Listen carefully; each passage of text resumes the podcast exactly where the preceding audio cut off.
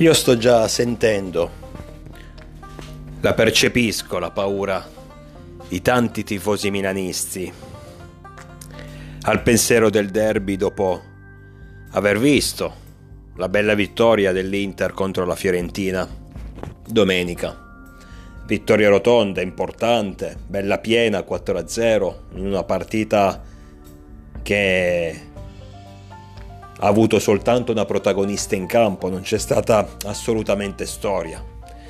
Però questa paura che percepisco mi fa anche abbastanza ridere, perché molti tifosi milanisti, dopo aver battuto la Roma, dopo la nostra bella prestazione all'Olimpico, si sentivano forti, si sentivano arrivati, invincibili, siamo noi la squadra da battere, si sentivano tranquilli, poi è bastata una partita dell'Inter contro un avversario che praticamente non è sceso in campo per far tornare a galla tutte le vecchie paure. Eh, ma l'Inter è davvero forte, sarà durissima per noi. Speriamo di raggiungere almeno un pareggio, ho sentito. E questo è uno degli aspetti dei tanti aspetti del tifo in generale che trovo estremamente ridicolo, quello ossia di cambiare opinione da un giorno all'altro in base alle partite giocate. Io dico che l'Inter era forte, lo sapevamo, ben prima della partita contro la Fiorentina, ben prima di assistere alla sfida contro la Fiorentina. Sarebbe stata forte anche se non avesse vinto 4-0 o magari se avesse addirittura perso contro i Viola, quindi per me, per quanto mi riguarda, non cambia assolutamente nulla. C'è da dire che, con tutto il rispetto per la squadra di Inzaghi, che comunque ha fatto anche una bella partita, un 4-0, poteva benissimo finire 5, 6, 7-0 senza problemi, però c'è da dire che la Fiorentina non si è vista. Cioè la Fiorentina era presente a livello nominale hanno messo 11 giocatori in campo con una maglia viola, ma quella non era una squadra di calcio. E io spero per i tifosi della Fiorentina che sia soltanto una giornata storta, come può capitare benissimo, eh? Perché allora, sinceramente ho sentito dire quasi a giustificare un'indecenza del genere, perché quella ripeto, una, non, la Fiorentina non ha giocato una partita, è stata una cosa indecente. Ho sentito dire, eh ma abbiamo giocato, i Viola hanno giocato il giovedì, no? il ritorno di Conference League contro il Rapid Vienna. Rapid Vienna, eh, non Manchester City. Quindi eravamo stanchi. Ma mi viene, mi da sobbalzare. Perché se basta, se a inizio stagione sei già stanco, dopo aver giocato una partita il giovedì, e poi scendi il, la domenica, prima ho detto il sabato, scusate, non era domenica. Scendi in campo la domenica e fai queste prestazioni, c'è da preoccuparsi. E tu fra due mesi cos'è? Ti, ritro- ti ritroviamo negli ultimissimi posti in classifica. Allora vuol dire che non hai assolutamente una rosa competitiva per giocare su più fronti, quindi esci subito da sta, da sta Conference League. Adesso non so quale sia, in quale girone sia finita la Fiorentina, ma comunque essendo la Conference League sarà sicuramente un, un girone di scappati di casa, ma a prescindere dalla, dal valore degli avversari esci subito da sta coppa, perché se questo a inizio stagione è l'effetto che ti fa, ho paura di immaginare cosa accadrà più avanti. Quindi do i meriti all'Inter sicuramente, ma tanti tanti dei meriti ai Viola, mi aspettavo molto di più, non dico la vittoria dello scorso anno, quando appunto vinsero 1-0 a San Siro. Non dico quello, perché era un Inter in quel periodo in crisi, quindi ci poteva stare la sconfitta. Però almeno dagli un po' di filo da torcere. Fagli, fagli penare questi tre punti, fagli sudare questi tre punti. E invece praticamente dopo il gol dell'1-0 di Turam, dove fino a quel momento forse qualcosina si era visto da parte dei, dei Viola, ma dopo la rete dell'1-0 la, la partita è finita e poteva davvero eh, fin, avere un, un, un, tabellino, uno score molto più ampio, altro che 4-0. E pensando al nostro derby, pensando quindi vedendo l'Inter, una cosa mi sento di dire. Adesso è presto per parlarne, non dobbiamo, non dobbiamo subito, non, non dobbiamo concentrarci troppo, ma nel senso non deve essere un tormento l'idea di questa partita.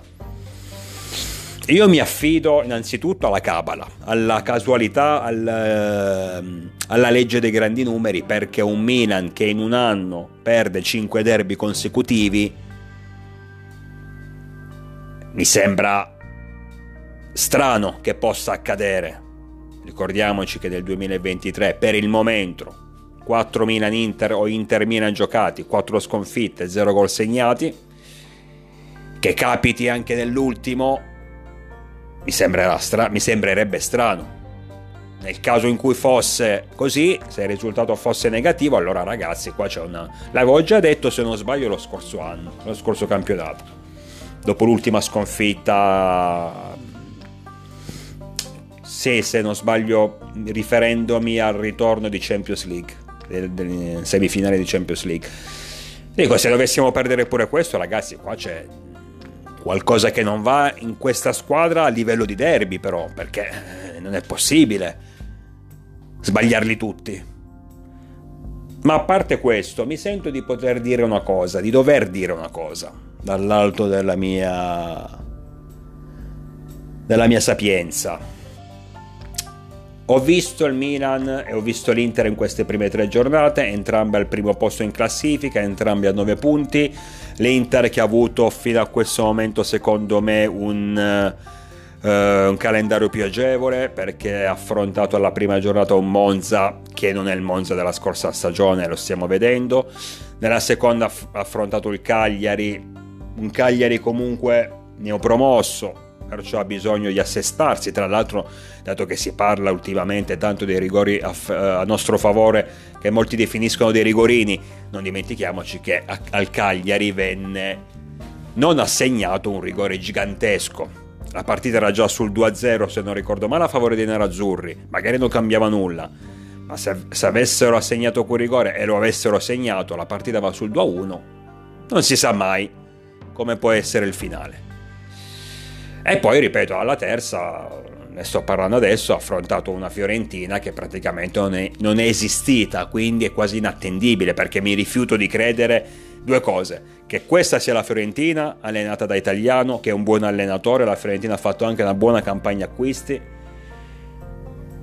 o comunque la campagna acquisti da non permetterti prestazioni del genere. E in secondo luogo mi rifiuto di credere che a inizio stagione basti una partita in più uh, di, di, Conference League, due partite in più, quello che cazzo è, per poi ritrovarsi in queste condizioni. Quindi, secondo me, hanno beccato una, una, una, una giornata sbagliatissima, poi sicuramente l'Inter ci ha messo del suo.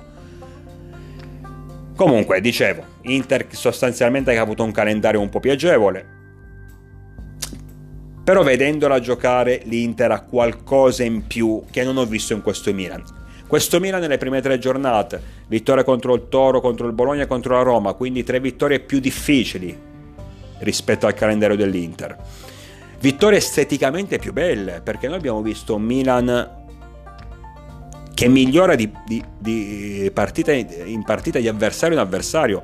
Abbiamo visto un Milan migliore nel, con, contro il Torino rispetto a quello eh, visto contro il Bologna. Abbiamo visto un Milan migliore contro la Roma rispetto a quello visto contro il Torino, considerando anche la differenza dell'avversario. Quindi esteticamente bello, ma un Milan che gioca troppo di fioretto. E va bene, ma fino a un certo punto perché l'Inter gioca con la sciabola, l'Inter gioca più con la rabbia agonistica e a noi quella ci manca, o almeno non l'ho ancora vista. Magari non l'ho vista, non l'abbiamo, almeno, ripeto, il mio parere personale, non l'ho vista perché non ci siamo ancora trovati in condizioni di essere arrabbiati, nel senso che fino a questo momento penso di poter dire che nelle tre partite giocate le abbiamo tutte e tre condotte abbastanza agevolmente dal primo minuto contro la Roma ad un certo punto c'è stato un momento, anzi più di un momento di difficoltà quando siamo rimasti in 10. Sostanzialmente, ecco lì siamo stati bravi a difendere. Vedo un Milan bravo a difendere, ma più che altro eh, vedo un Milan tranquillo, vedo un Milan che non va nel panico, un Milan fluido nella manovra, ci sono state lo scorsa stagione, ad esempio, delle situazioni in cui si vedeva che facevamo davvero fatica a portare avanti la palla. Invece adesso riusciamo a, a creare delle, delle situazioni, a, a raggiungere la, l'area avversaria in maniera molto più sciolta, molto più fluida. Questo mi fa piacere, perché è aumentata la qualità. Però ribadisco, vedo ancora poca cattiveria agonistica. Questo percepisco. E con l'Inter ce ne vuole di cattiveria agonistica, di rabbia agonistica, non quella cattiveria brutta, quella cattiveria che ti porta a fare falli, che ti porta, che ne so, a cadere a terra, stile Roma, ad ogni mezzo contatto e a rimanere 10 eh, minuti a piangere, a protestare. No, non quella, ma quella rabbia agonistica che ti porta a voler raggiungere il pallone a tutti i costi prima del tuo avversario, che ti porta a voler vincere una partita a tutti i costi, che ti porta a mettere da parte il fioretto ad usare ogni tanto le, maniere, le maniere forti.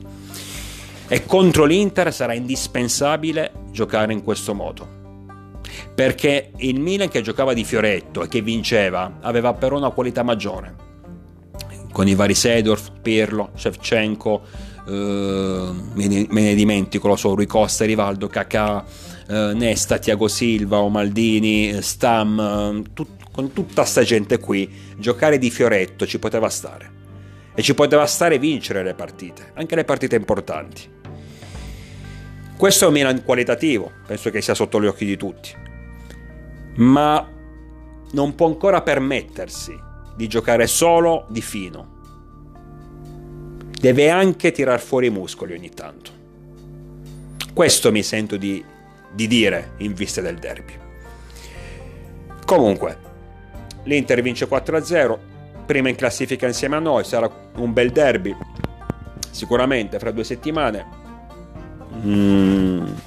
Riguardo la partita contro la Fiorentina, ripeto, bene l'Inter eh, assolutamente, però davvero poca, poca, Fiorentina, troppo poca Fiorentina, la Fiorentina non può essere questo. Mi rifiuto di credere che sia questo. Mi rifiuto di, di credere che una squadra allenata da italiano, che è un buon allenatore, possa fare queste figure a inizio stagione. E, non, e ripeto, non mettete in mezzo la storia della Conference League, perché non esiste. Ci, posso, ci, potrei credere che ne so, fra 3-4 mesi, quando no, le, le, partite eh, aumentano, gli impegni aumentano, le pressioni aumentano, la stanchezza potrebbe iniziare a farsi sentire in qualche elemento, quello sì, ma adesso no, dai. Adesso no. Il Napoli, il Napoli cade, il Napoli cade contro la Lazio abbastanza inaspettatamente. Io anche, avrei, credi- avrei mh, puntato su una vittoria dei partenopei, avrei puntato su un, uh, una Lazio a zero punti dopo tre giornate. Ma è anche vero che nella sua storia la Lazio dopo tre giornate a zero punti non si è mai trovata, quindi almeno mi pare di aver letto questa statistica, quindi effettivamente ci poteva stare che almeno un punto riuscisse a portarlo a casa, addirittura ne ha portato a casa tre. Adesso ho sentito già da parte anche dei tifosi napoletani far partire qualche allarme, qualche preoccupazione di troppo, secondo me sono esagerate. Per carità, una squadra come il Napoli che lo scorso anno è stata praticamente una macchina perfetta Subire la prima sconfitta alla terza giornata, tra l'altro contro un avversario che fino a quel momento avuto, aveva soltanto perso, contro Lecce e contro il Genoa. Subire una sconfitta alla terza giornata sul suo terreno sicuramente è, una, è, è un uh, bel pugno nello stomaco, però non, non la farei così tragica. Avendo visto la partita, ragazzi, mi sembra anche un po' abbastanza casuale la vittoria della Lazio, senza togliere niente, anche perché poi, per carità, i biancocelesti sul 2-1 hanno anche trovato la rete del, del, del, del 3-1, del 4-1, in entrambi i casi le è stata annullata. Quindi è legittima, eh? i tre punti ottenuti dalla Lazio sono legittimi. Però, ad esempio, il primo gol ehm, di Luis Alberto, per carità, un bel colpo di tacco, sicuramente molto scenico, ma una grossa dormita da parte della retroguardia del Napoli in un primo tempo dove effettivamente la squadra di Garcia aveva non, non aveva fatto male Mm. Tra l'altro raggiunge poco dopo uh, raggiunge il pareggio poco dopo con Zerischi, anche in quel caso un gol un po' rocambolesco, un tiro deviato che piano piano si perde, finisce in rete. Però la squadra di, di, di Garcia non mi era dispiaciuta, non aveva, non, non aveva fatto vedere nulla di, di nessun non erano affiorati particolari problemi, ecco, nessun presagio che potesse concludersi con una sconfitta. Mi sembra, ripeto, un, una, una vittoria della Lazio un po' casuale. Legittimata nel secondo tempo, ma comunque casuale. Mm, c'è da dire che però rispetto al Napoli di Spalletti, questo Napoli a livello soprattutto difensivo sembra molto meno organizzato. È andato via Kim, sicuramente una perdita importante perché Kim è stato forse il centrale migliore la scorsa stagione, no, sicuramente uno dei migliori, almeno in Italia. È arrivato questo Nathan dal Brasile, boh, sinceramente non so chi sia. Non so se possa rimpiazzare appunto Kim. Ma vedo una squadra a livello, a prescindere dagli uomini, molto meno organizzata. Soprattutto in fase difensiva. E poi c'è questo e poi che io dico da settimane e settimane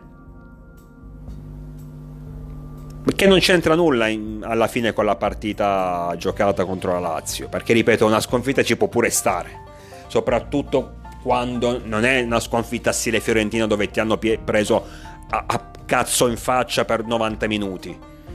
È stata una sconfitta dove per carità il tuo avversario alla fine ha legittimato, ma dove potevi anche portartela a casa o comunque almeno raggiungere il pareggio. Quindi non mi baso su questa partita, però io sono sempre dell'opinione e chi mi segue lo sa, sono sempre dell'opinione che a mio avviso il Napoli lo scorso anno che ha fatto benissimo vincendo lo scudetto strameritatamente, però è andato ben oltre le sue reali potenzialità io ho sempre visto il Napoli come una buona squadra dove ci sono in particolare due ottimi, ottimi, ottimi giocatori, Cavaschelia e Osimè. Però una buona squadra per il resto. È normale che non ti puoi basare una, sta- non puoi basare una stagione intera su, du- su solo due giocatori. Anzi, lo scorso anno magari ci mettevo pure Kim, che quest'anno non c'è. Gli altri, credo, dai vari Simeone, Anghissà, eh, come cazzo si chiama quell'altro? Eh, minchia, non mi viene in mente il nome. Oh, ex, eh, vabbè, avete capito, l'attaccante ex Sassuolo. Oh, cazzo, mi viene in mente il nome. Vabbè, quello lì. Zierischi, che mi sembra un po' uh, al capolinea. Mm, dico, Di Lorenzo buoni giocatori sicuramente, ma non, non sti grandi fenomeni, ecco. Per questo motivo che il Napoli perda punti, che il Napoli perda colpi, io non mi sorprendo più di tanto. Che il Napoli inizi a scricchiolare in difesa, che il Napoli possa evidenziare magari dei problemi a centrocampo, non lo so, dico io. Io non mi sorprendo. Ma campagna acquisti non ha portato praticamente nulla di importante. Anzi, ripeto, è partito Kim. La cosa buona è che sono riusciti a salvare i due top player, Osimè e Cavaschelia, dalle varie tentazioni delle squadre avverse, dalle, delle varie superpotenze, ecco. Però sostanzialmente quindi il Napoli è quello dello scorso anno, dai. Mm. E perciò una squadra che lo scorso anno a mio avviso ha dato di più di quello che effettivamente poteva dare. Non mi sorprendo se adesso torni sui suoi reali standard, ossia una buona squadra che sicuramente giocherà per vincere lo scudetto, per comunque entrare in un posto Champions, ma una squadra che ha dei limiti, è una squadra che, delle, che può avere delle difficoltà, è una squadra che puoi battere, che non ti vince ogni partita 3-4-0. Quindi non, non, non sarei, fossi un tifoso del Napoli, non mi sentirei non avrei paura di questa sconfitta, non, non vedrei dei campanelli d'allarme in questa sconfitta perché ci può stare, però cercherei di capire in maniera onesta, in maniera oggettiva, in maniera sportiva che effettivamente il lavoro fatto da Spalletti lo scorso anno è stato straordinario, ben oltre le, le, reali qualità di questa squadra, di questa rosa e quest'anno essendo la stessa praticamente rosa dello scorso anno con un Kim in meno, è probabile che i limiti verranno a galla. È probabile che i tifosi del Napoli, del Napoli dovranno dimenticarsi partite, non lo so, poi magari mi verrò smentito, eh, per carità, non sto dicendo questo, però penso che dovranno dimenticarsi partite dopo, dove dopo 20 minuti, mezz'ora vincevi già 2-0 e devi soltanto condurla in porto. Ah, Raspadori era, ora mi è venuto in mente, Raspadori, il giocatore di cui prima non riuscivo, non, non ricordavo il nome. Comunque, penso questo.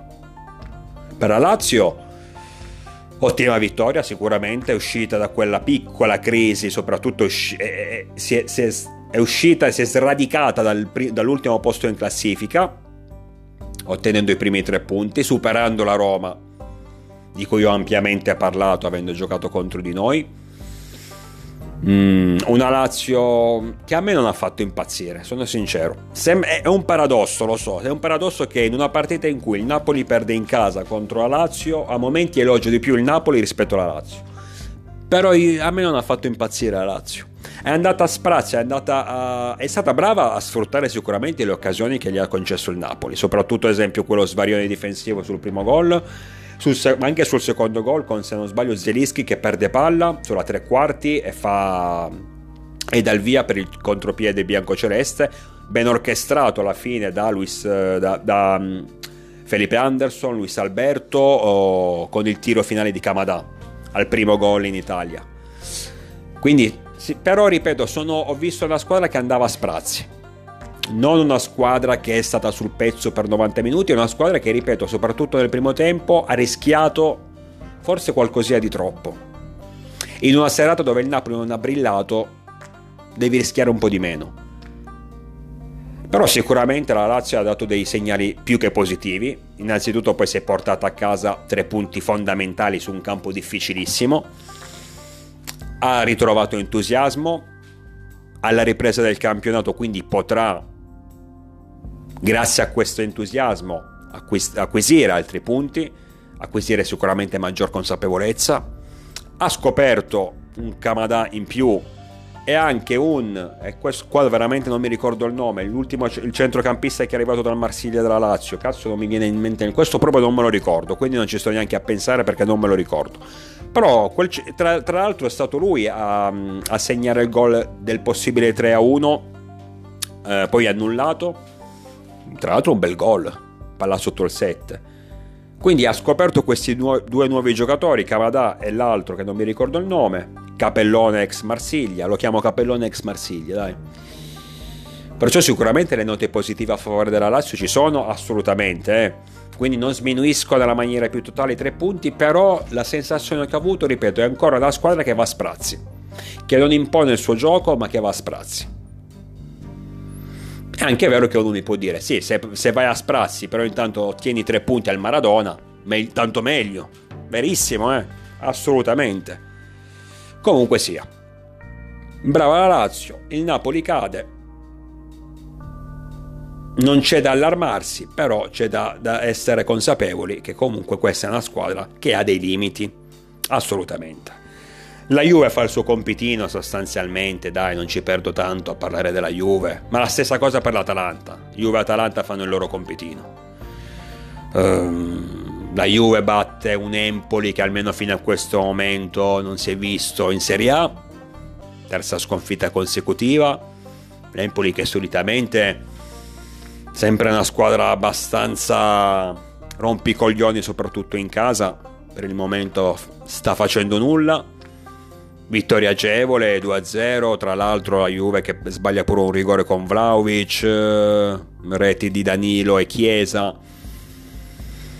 Mm, per quanto riguarda son, son, queste sono vittorie che non commento perché comunque il divario fra le due squadre è, è, enorme. Tra l'altro affronti una squadra che già di per sé è inferiore a te in più l'affronti in un momento in cui vale veramente poco dimostra di avere grosse difficoltà è normale che se non fai cazzate vinci la partita ma è normale c'è neanche da dire cioè non è che dici sì ho affrontato l'Empoli che è inferiore a noi però l'Empoli cazzo ha vinto le ultime 10 partite, allora lì ci può stare che ne parli un attimo, ma una situazione del genere, l'Empoli a 0 punti, terza, terza sconfitta su 3, la Juve ha fatto il suo, quindi non può cambiare il mio, mio, giudizio sulla Juve dopo aver battuto l'Empoli, anche se fuori casa.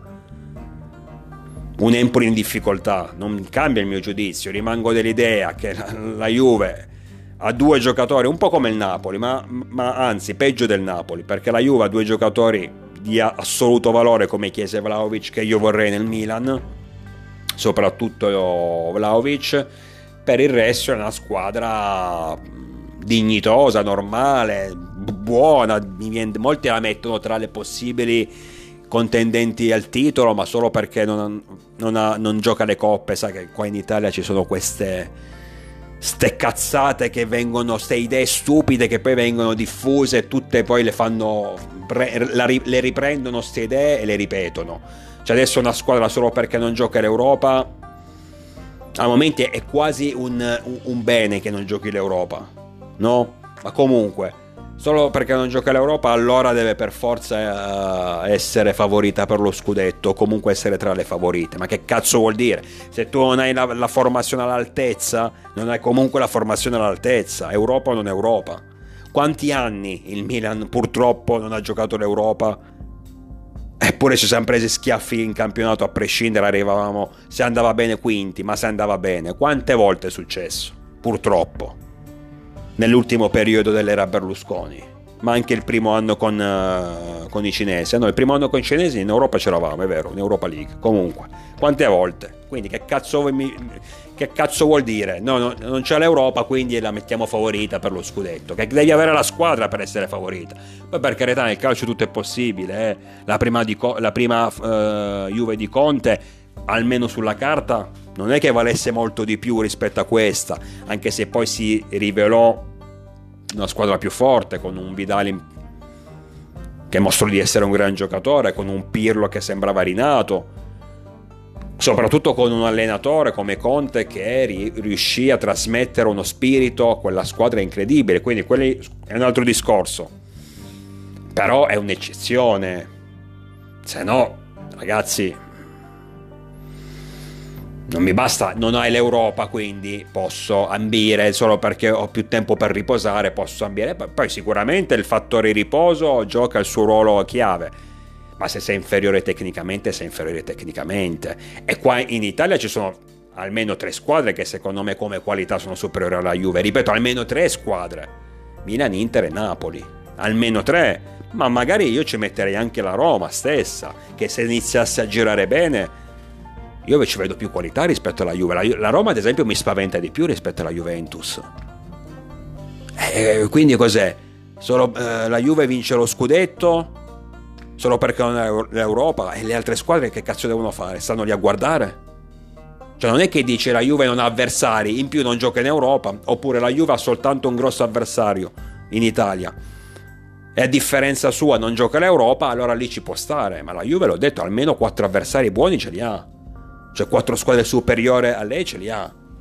Quindi, adesso non mi addentro ulteriormente su questo discorso, ma sicuramente, ripeto, non posso giudicare, non posso, la mia idea sulla Juve non può cambiare per una partita, per una vittoria contro un Empoli in crisi. Stesso discorso per l'Atalanta che vince bene contro il Monza, ma il Monza è sulla falsa riga dell'Empoli, tra l'altro hanno, ah, ci sono tre punti di differenza, che se non sbaglio il Monza gli unici tre punti di questo campionato li ha ottenuti proprio contro l'Empoli. Eh. Vero che il Monza dai, ha avuto anche comunque un, un calendario difficile, la prima a San Siro contro l'Inter, la terza a Bergamo contro l'Atalanta però mi sembra abbastanza leggero rispetto a quello della scorsa stagione. È vero che la scorsa stagione il Monza partì malissimo, poi eh, con l'esonero di Stroppa e l'arrivo di, mm, del nuovo, dell'attuale allenatore Palladino cambiarono le cose e il Monza piano piano si riprese, tant'è che addirittura sfiorò la zona Conference League. Magari anche in questo, magari anche in questo inizio ha delle difficoltà legate agli stessi motivi dello scorso anno. Anche se vabbè, lo scorso anno era una squadra comunque completamente nuova, quindi ci poteva stare che avesse bisogno di un periodo di, di rodaggio. Comunque, al momento il Monza è poca roba L'Atalanta vinto abbastanza facilmente, doppietta di Scamacca. Mm, Scamacca quindi che timbra i primi due bollini nella, nella classifica capocannonieri. Anche in questo caso non, non, cambia il mio giudizio. Tra l'altro l'Atalanta che nelle ultimissime, ore di mercato eh, vende Zapata la cosa bella è che io dopo la sconfitta contro il Frosinone avevo detto, boh, l'Atalanta può comunque consolarsi perché sembra aver ritrovato Zapata, che in quel caso aveva segnato anche una bella rete. Dissi, se ehm, il giocatore non avrà problemi fisici come la scorsa stagione, sicuramente un acquisto in più per l'Atalanta. E infatti il giorno dopo è andato via.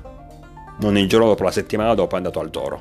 Toro quindi che fa un bel acquisto secondo me in attacco, perché Zapata se sta bene può ancora dire la sua.